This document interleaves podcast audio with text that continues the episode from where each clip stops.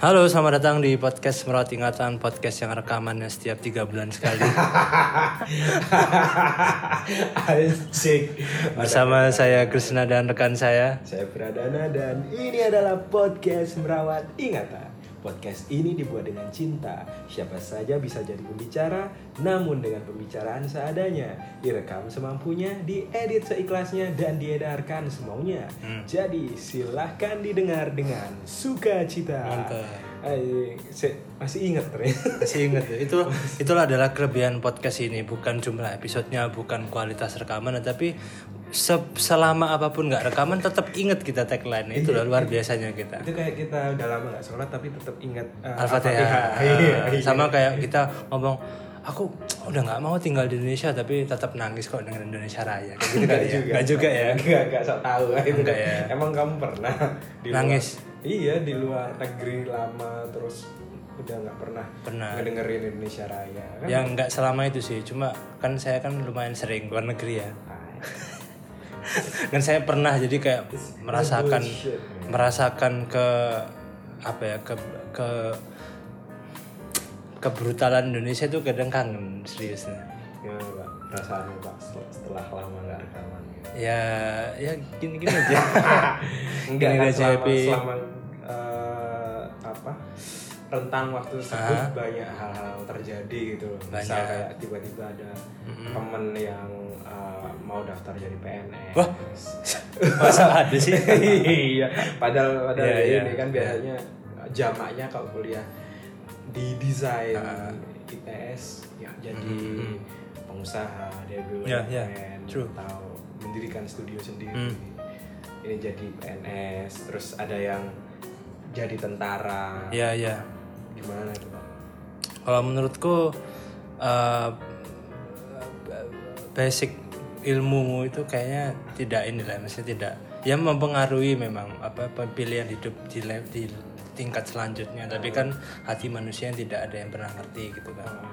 Mungkin ada dalam apa proses perjalanan hidupnya setelah menyelesaikan masa kuliah, mungkin ada yang dia mendapat apa yang merasa kayak oh kayaknya pilihan hidup ini tuh akan lebih baik untuk aku kita nggak ngerti perjalanan hidup orang berbeda-beda who knows gitu kan kita sangat sangat menarik sih sebenarnya untuk mengundang kawan-kawan kita yang ya dalam tanda kutip mungkin berpindah haluan tapi Ini dah lu. tapi who knows Iya, tapi nggak tahu ya, penasaran aja kayak eh, hatinya gimana mereka. Ya mungkin lebih penasaran kawan kita yang jadi PNS. sih. Karena yang jadi tentara lebih ke ya nggak nggak terlalu dekat, terus juga ya. Ya kalau me, me, me personally sih memang yang yang memang memang teman kita yang jadi tentara itu nggak kaget sih. Karena memang sosok yang aku ketahui sih dia memang memang ada ketertarikan di bidang apa, kemiliteran. Tadi bilangnya dirgantara. kemiliteran. Jadi kayaknya sih aku agak nggak kaget. Cuma kalau kawan kita yang menjadi apa namanya PNS ini hmm, ya mungkin agak sedikit di luar ya walaupun itu sih. pilihan hidup Ya, ta- kita- tapi tetap nggak tahu sih karena uh, apa ya aku kenal temenku yang mau jadi PNS ini dia kayak semangat buat DIY semangat buat ngedesainnya itu masih masih belum padam gitu loh masih Hmm, gede tapi nggak tahu apa yang buat dia terjun ke apa pemerintahan kayak gitu ya. Ya ya. Itu Ya. aja sih. Ya I think apa ya alih-alih eh, untuk menerus apa ya kan sambil kita setelah kita udah lulus ini kan kita emang ngerasa bahwa eh, bekerja di bidang desain itu ya sangat menyenangkan ya karena kan pasti Wih, Masya Allah. Menyenangkan kan dalam artian kan karena passion kita ya. Iya benar passion kita kan. Cuma uh, nggak kadang juga aku ngerasa emang nggak serta merta itu jadi pilihan hidup yang terbaik kalau kita ngomong soal uh, apa ya mencari nafkah mungkin I don't know mungkin peluangnya orang beda-beda.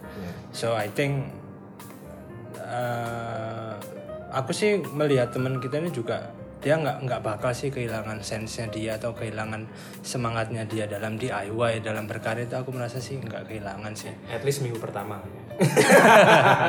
Ya I I hope not eh, karena dia itu emang eh, ya luar biasa lah dan aku sangat merespek setiap karya-karya yang dia buat. So good luck for whatever path that he take lah. Iya iya iya. Menarik, ada ada juga yang apa akhirnya jualan stiker tentunya dengan kualitas premium. Nah ya itu tapi dia masih belum kayaknya masih belum berani buat lepas dari yang korporasi ya karena dia ternyata lepas dari korporasi Mas Pekok itu Hmm, dia untuk pindah ke korporasi ke lain. korporasi yang lain. Ya. tapi tetap ingin apa mengimbris ininya lah soulnya sebagai ilustrator Hmm, hmm, dan hmm.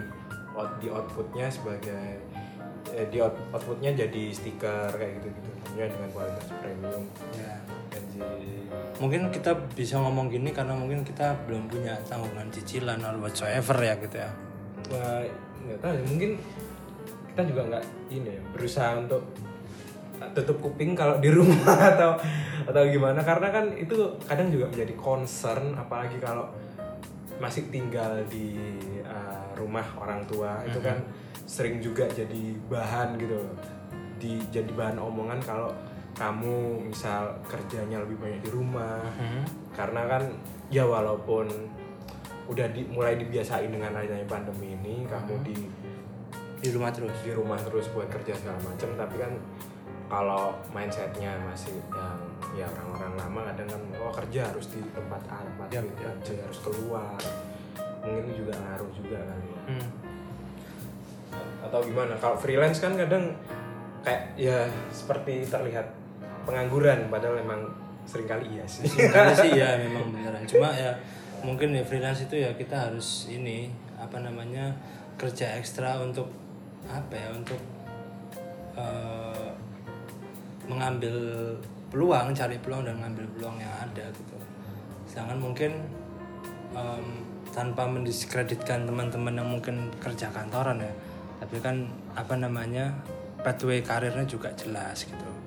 Di beberapa institusi atau sebuah perusahaan kan pasti pathway karirnya lebih jelas. Terus secara keuangan kestabilan keuangan juga pasti lebih terjamin daripada daripada uh, freelance atau mungkin mem- membuka usaha sendiri gitu. Jadi ya ya I do respect semua pilihan hidup orang lah gitu. Iya. dan tujuannya juga beda-beda sih gitu. Dan gimana nih? Kan hmm. ah, nggak tahu. Ya konsep juga. Enggak maksudku kita kan dari tadi ngomongin orang lain terus kenapa nggak kita cerita soal diri kita nggak mau. Soalnya kan soalnya kan maksudnya kita kan udah lama nih nggak ketemu gitu. maksudnya kita bener-bener tatap muka nih sekarang gitu. Iya iya iya setelah berapa ya? Tiga bulan lebih kali ada ya? Kan sebelumnya kita udah pernah nyoba buat rekaman secara online. Ya. dan hasilnya sangat sangat di luar dugaan. Ya. jelek. Ya, jadi ya mending karena mumpung kita rekam lagi ketemu jadi ya udah kita les rekaman lah. Jadi gimana nih kalau PR apa sih? kesibukannya apa sekarang? Saya kesibukannya mental state-nya seperti apa? Happy atau nggak happy? Ya masih berusaha ya. Semoga tetap happy ke depannya dan Mhm, uh, semakin uh, apa ya bisa semakin jejak lah menemukan jadi dirinya. Karena emang ini kan kalau aku pribadi terhitung dari September uh, mulai September kapan? merintis September tahun ini. 2021 iya merintis sebuah rumah produksi bersama teman. Namanya apa dong? Boleh dong di share hantam realita. Mantap, keren keren. Terus terus? Anjing. nah itu um, ya ya udah kan awalnya yang niatanku magang di Jakarta di tempatku yang lama itu Mhm. buat biar bisa lebih dekat lagi jadi di departemen kamera lebih tepatnya karena cita-cita menjadi sinematografer tapi ya uh, karena sebenarnya mau diarahin apa bisa diarahin ke tempat lain yang lebih baik di departemen sinematografinya tapi karena waktu itu di bulan-bulan akhir Juli sampai uh, aku nyoba ngontak tuh apa ya nggak bulan akhir Juli bahkan di, di sekitaran bulan Juli kali ya. Hmm. sampai di akhir Agustus atau September bahkan itu masih belum jelas kan. Aku aku nyoba kontak yang orang kantor juga nyoba kontak. Tapi ternyata di keadaan di kantor yang kamu eh, tuju itu. ah, yang aku mau tuju buat belajar sinematografi itu belum stabil. Ya karena penuh dengan ketidakpastian itu terus temanku namanya Aswinin ngejak ayo eh, ikut ngembangin PH namanya hantam realita ini. Ya udah dengan berbagai pertimbangan kayaknya ya udahlah kayaknya eh, hantam realita mengembangkan PH ini lebih lebih worth it deh di tengah ketidakpastian itu ya Hmm. ya itu sih kalau kalau aku mungkin uh, yang salah satu keputusan besar di tiga bulan terakhir Hmm. ini. excited nggak tapi sama pilihan itu excited cemas takut semangat semuanya campur aduk pak karena lagi ya memulai sesuatu yang baru terus kita sama-sama invest waktu uang tenaga semuanya di sini yang mana juga pemainnya kan Banyak. kalau house jelas banyak. Kayak gitu juga. Wah itu campur aduk sih. Jadi nggak tahu lah. Kita berusaha dulu gimana caranya tetap fight. Oke. Tapi kita kesampingkan dulu nih masalah kecemasan dan lain-lain. Kita Iya, podcast ini kan harus positif ya. enggak juga. Tapi apa yang apa yang menurutmu membuatmu apa ya merasa excited paling excited terhadap langkah pilihan pilihanmu sekarang ini? karena ini pak. Ya tadi.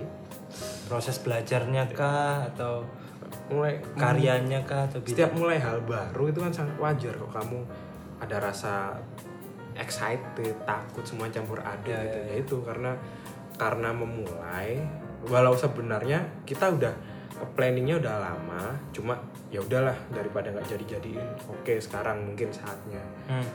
Ya itu karena mulai sesuatu yang baru I- mungkin bukan sesuatu yang benar-benar baru ya tapi semangatnya yang baru. Ah, rebranding juga ya karena ya ya udah lah kayak gitu. Itu makanya sebenarnya tujuannya aku sama Aswin datang ke Surabaya kan salah satu tujuan utamanya buat berdiplomasi gitu.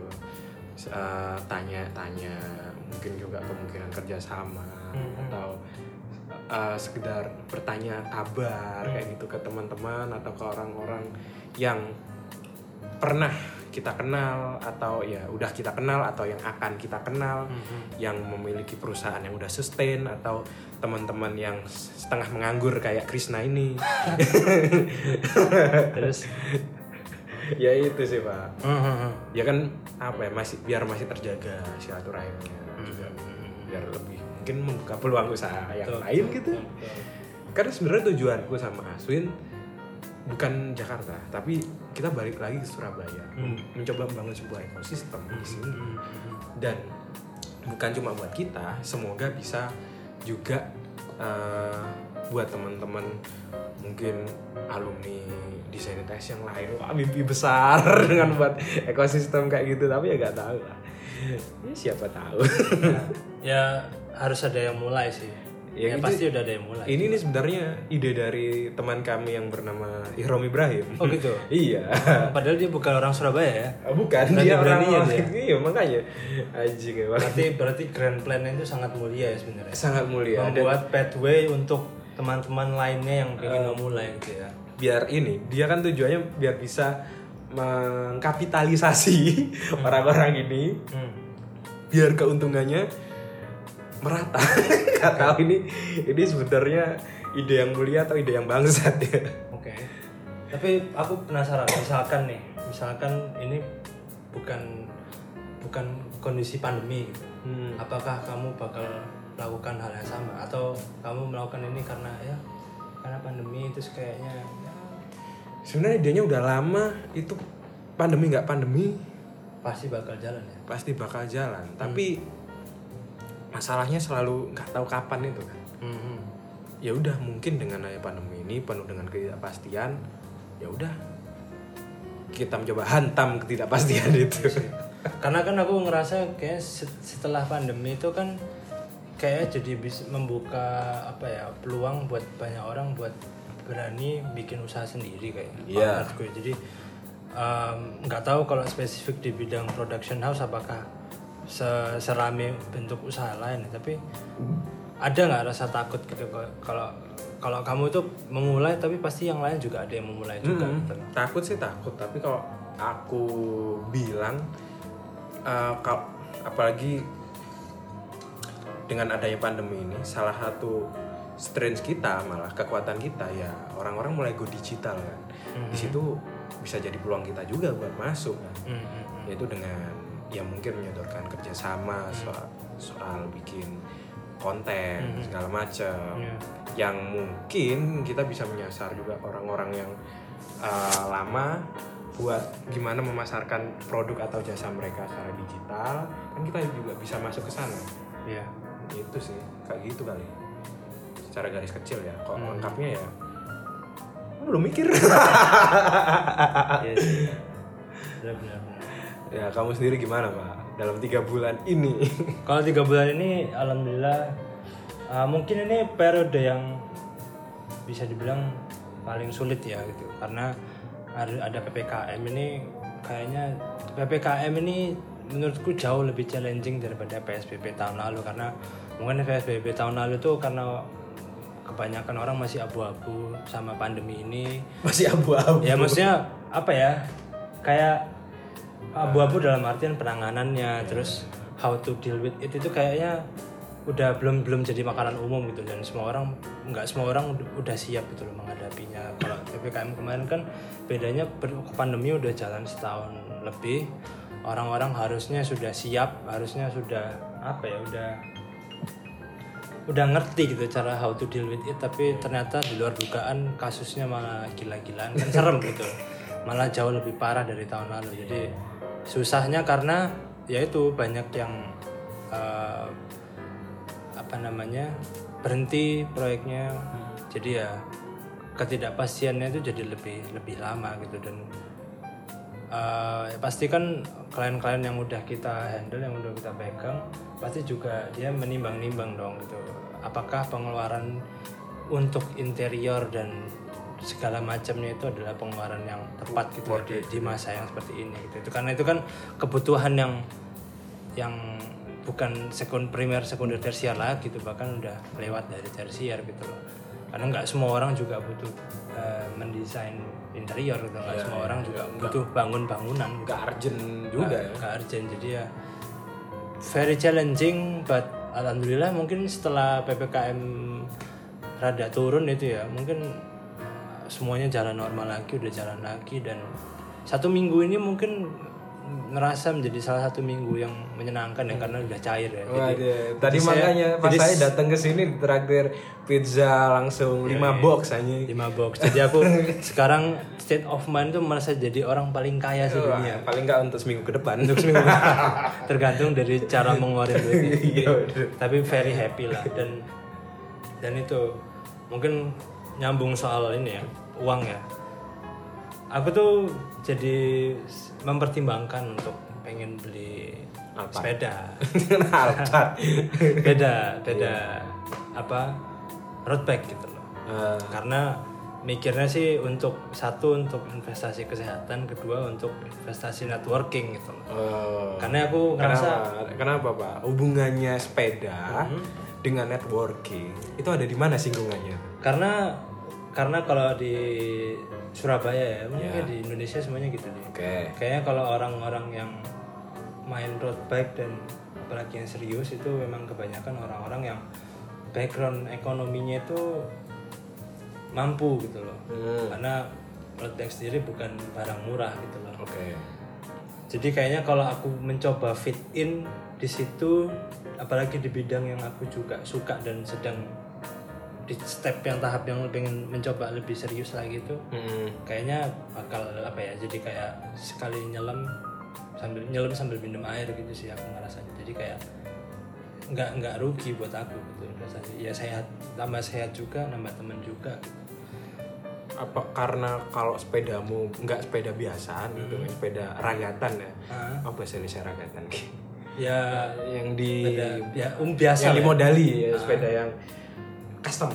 Ah. Nah, itu apakah mungkin lebih banyak orang yang mungkin penasaran terus oh mas sepedanya bagus ya dari situ bisa memulai percakapan gitu bisa sih menurutku sih gara-gara itu kan Iya, gara-gara sepeda itu sih. Tapi kalau aku sih lihatnya kalau road bike itu emang kebanyakan yang main emang orang-orang level ekonominya kan menengah ke atas gitu. Jadi kalau aku bisa fit in di situ, terus aku nambah temen di situ kan it's very good, it's very good for my business gitu. Iya, Jadi why not sih? dan tadi kan sepeda hubungannya sama kesehatan Nah, aku saya ini masih tiba-tiba ingat ini gara-gara kamu bilang soal sepeda dan kesehatan beberapa waktu yang lalu ada teman kita yang kena gejala covid itu parah gitu Bukan gejala, udah covid. Emang covid Emang covid. Ya? covid Bukan gejala. dia dia covid. cerita anjing yang pertama dia ditaruh di bangsal yang di tempat itu katanya dia wah satu persatu melihat orang meninggal anjing ini juga menurutku anjing Unik ya? pengalaman nggak unik anjing untungnya dia One, masih once in a lifetime ya. Lifetime. Karena lifetime-nya habis itu udah lewat.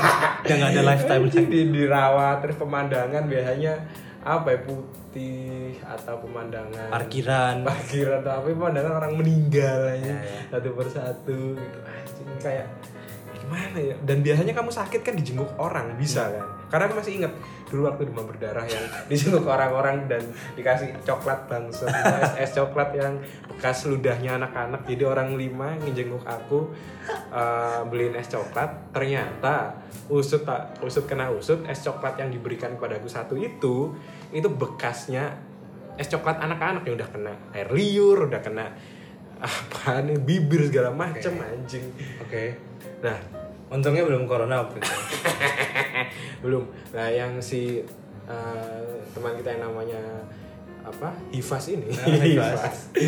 nah, nama sama. Nah, teman kita yang namanya Hivas ini akhirnya em, dia karena ada ya ada jaminan lain bisa pindah ke ruang yang lebih steril. Mhm, yang satu ruang satu orang itu kalau nggak salah ya. Di situ katanya sampai sesek banget dia jalan itu sesek buat ngambil nafas segala macem jadi dirawat di situ tuh katanya bener-bener mencekam ya ya pertama karena supportnya nggak ada biasanya kan dijenguk sendiri, segala ya. macam harus dia sendiri Hmm. dia mau fight atau enggak ya udah kalau misal jiwa fightnya udah nggak ada ya mungkin udah hilang Ya, ya, ya. gitu Ya, men. kesehatan jadi hal yang mahal ya Mahal bro.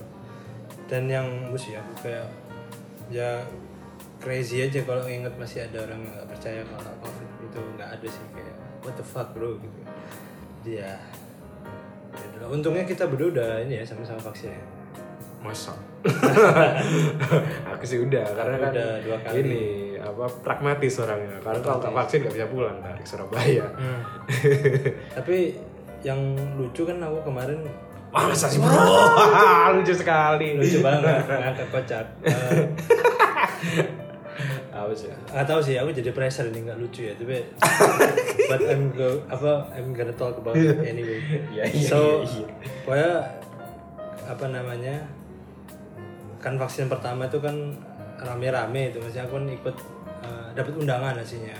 Hmm. buat vaksin di puskesmas dekat rumah. Tapi eh, kebetulan di waktu yang sama itu Pemkot Surabaya itu lagi ngadain ini eh, vaksin massal gitu loh Oh. vaksin massal di Iya. apa Tambak Sari. bedanya apa tuh sama sunat masal Gak ada sama aja.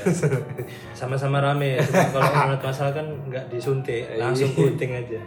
pakai suntik anjing Oh, suntik masa disunat nggak pakai suntik Ya, tapi itu maksudnya lama lah kalau kan suntik suntik. suntiknya lama gitu pelan pelan Enggak maksudnya prosedurnya banyak oh iya, iya, iya.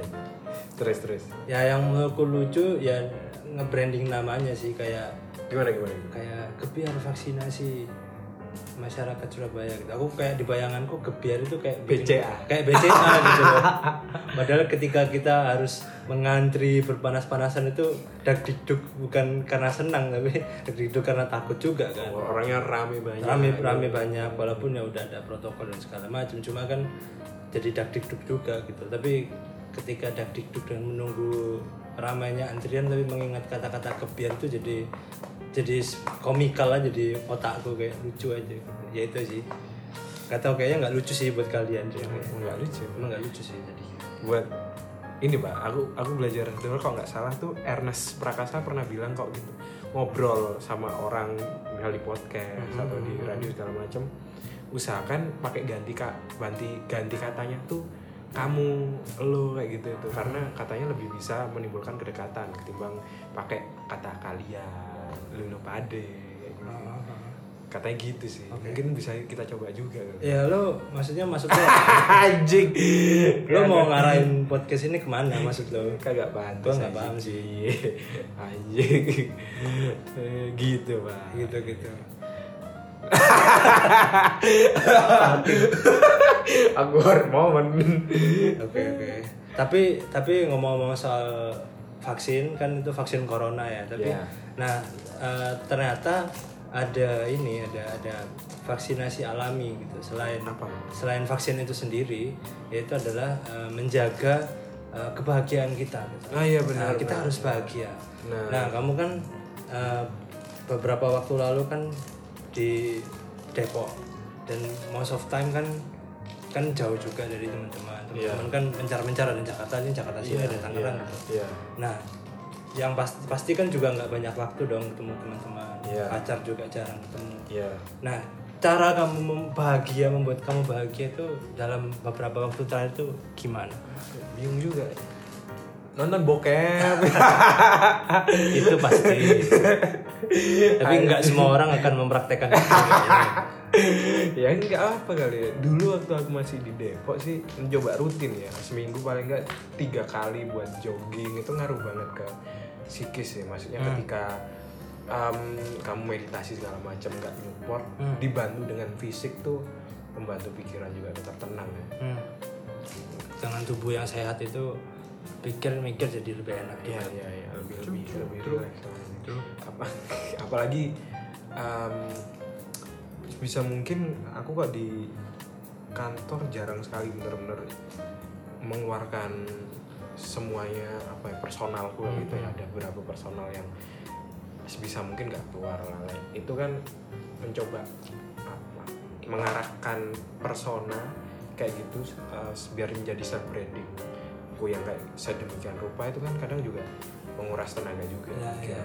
nggak tahu menurutku itu di uh, agak perlu apalagi titelku orang rantau orang luar. Bisa mungkin inilah uh, cari temen lah nggak nggak nggak cari musuh lah di sana. Iya, iya, iya. iya nggak tahu anda paham tidak apa itu kan? Paham paham paham ya. Begitu. biar biar ada yang ngayomi gitu kan. Semuanya damai-damai saja ya ya ya selain itu? Apa pak? Selain jogging? Coli? Enggak lah. Ya ya kadang sih. Anjing. Ya ya ya. Kalau anda gimana? Sama sih aku juga. Coli. Pasti. Ya tentunya ya di apa kalau kalau ingat Tuhan ibadah gitu. Ya, ibadah. kadang kadang ternyata uh, kayak apa sih hati yang apa sih? Nggak. Kalau- hubungan kita sama Tuhan tuh namanya apa? Eh, interaksi dengan Tuhan. Anjing kok ngeri ya? Kayaknya udah mati.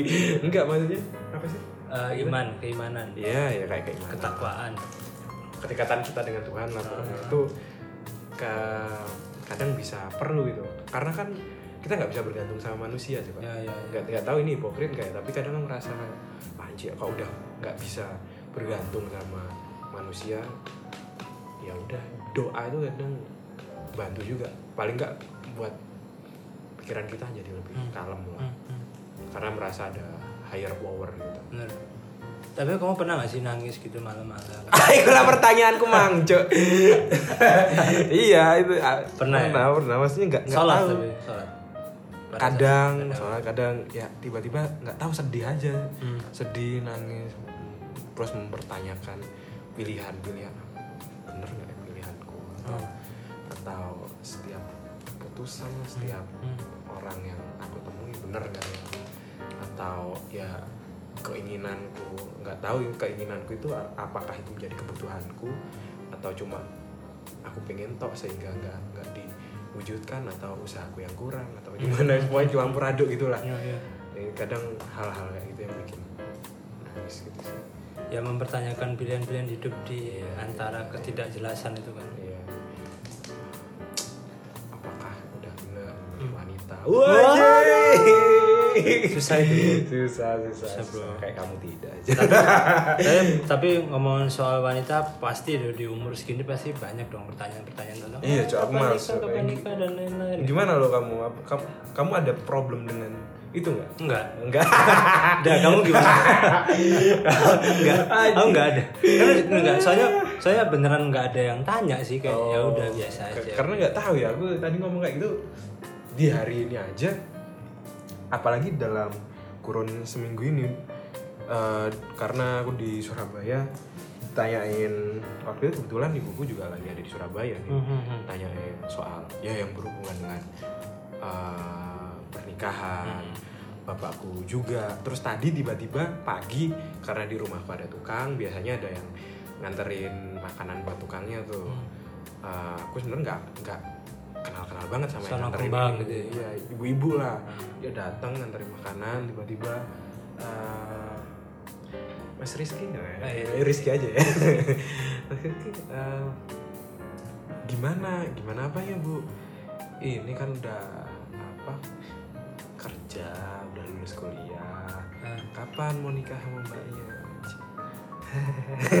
jawab Cuman dia tahu mbaknya siapa. tahu si anjing ini Oh. kan ibu-ibu suka gosip-gosip Oh. jangan kan ibu-ibu kita aja kadang suka sekali kan ya? iya itu tanyain gitu ya, ya, ya, anjing. kamu nggak kenal kenal banget bahasa basi langsung kayak gitu anjing nggak nggak tahu kadang aku Ya. jengah aja ya apalagi apalagi sama orang kadang belum terlalu kenal bahkan kadang bisa lebih jengkel ke saudara sendiri nggak terlalu kenal juga tiba-tiba basi per, bahasa basi pertama kayak gitu tuh tai banget sih tapi ya ya Hmm. udah ya itu urusanku lah maksudnya nggak usah terlalu ikut campur kayak gitu mas Wah, tanya kenapa konsernya itu gitu loh udah lama ketemu misal konsernya nggak tahu menurutku lebih Sehat atau enggak? Ya, gitu lebih masih lebih- oke lah ya. iya paling nggak atau Kerja di tanya- mana itu masih oke lah ya. ya masih oke lah pak menurutku ah, mungkin lebih kayak tanya ini aja ya kamu bahagia nggak kayak gitu menurutku lebih lebih adem gitu loh Hmm. kau tanya soal kebahagiaan Hmm. ketimbang ka- kamu tanya hal-hal yang private menurutku ya kayak gitu Ya, ya. apalagi kamu nggak kenal kenal banget atau baru kenal cuma buat basa basi itu nyebelin cuy Ya. Tapi itu apa karena bahasa basi yang udah jadi kayak standar nasional ya?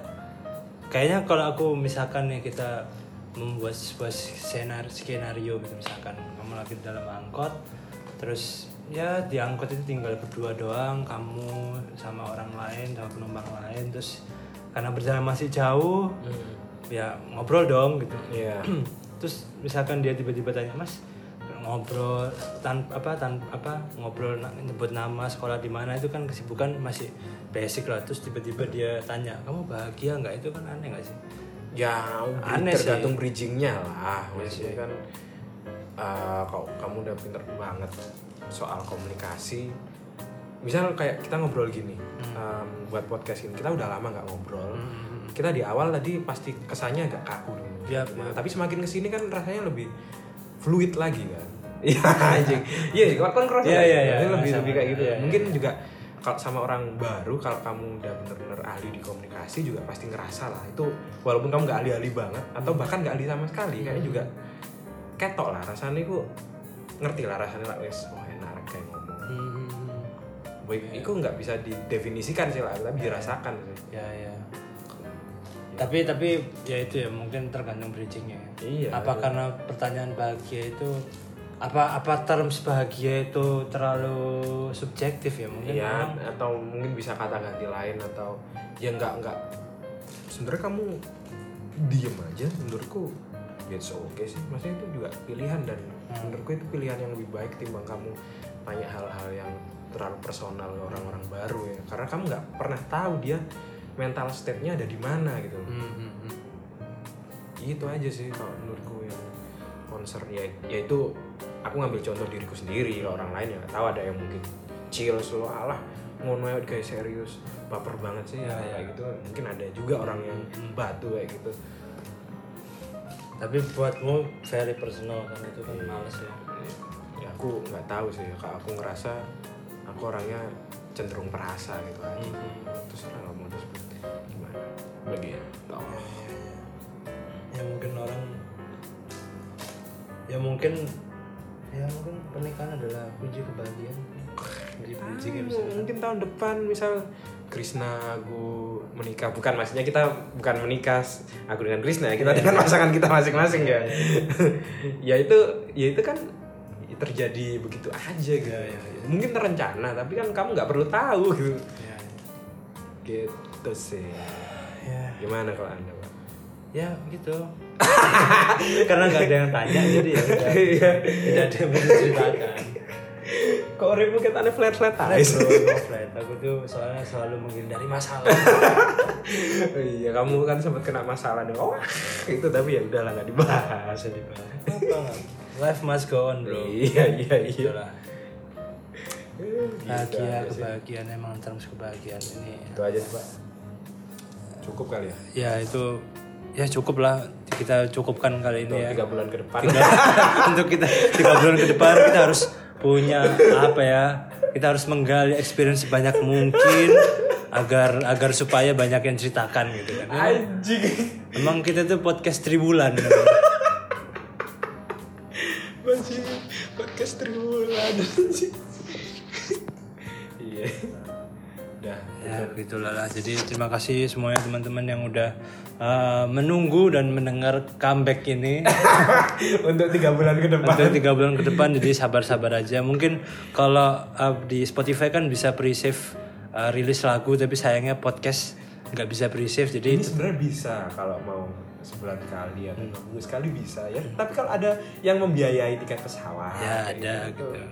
swab swab ya gitu. kita ter- sangat terbuka loh. Nah, sangat terbuka. Ya udahlah kalau gitu kita cukupkan. Terima kasih. Sampai jumpa di podcast selanjutnya. Bye. Bye.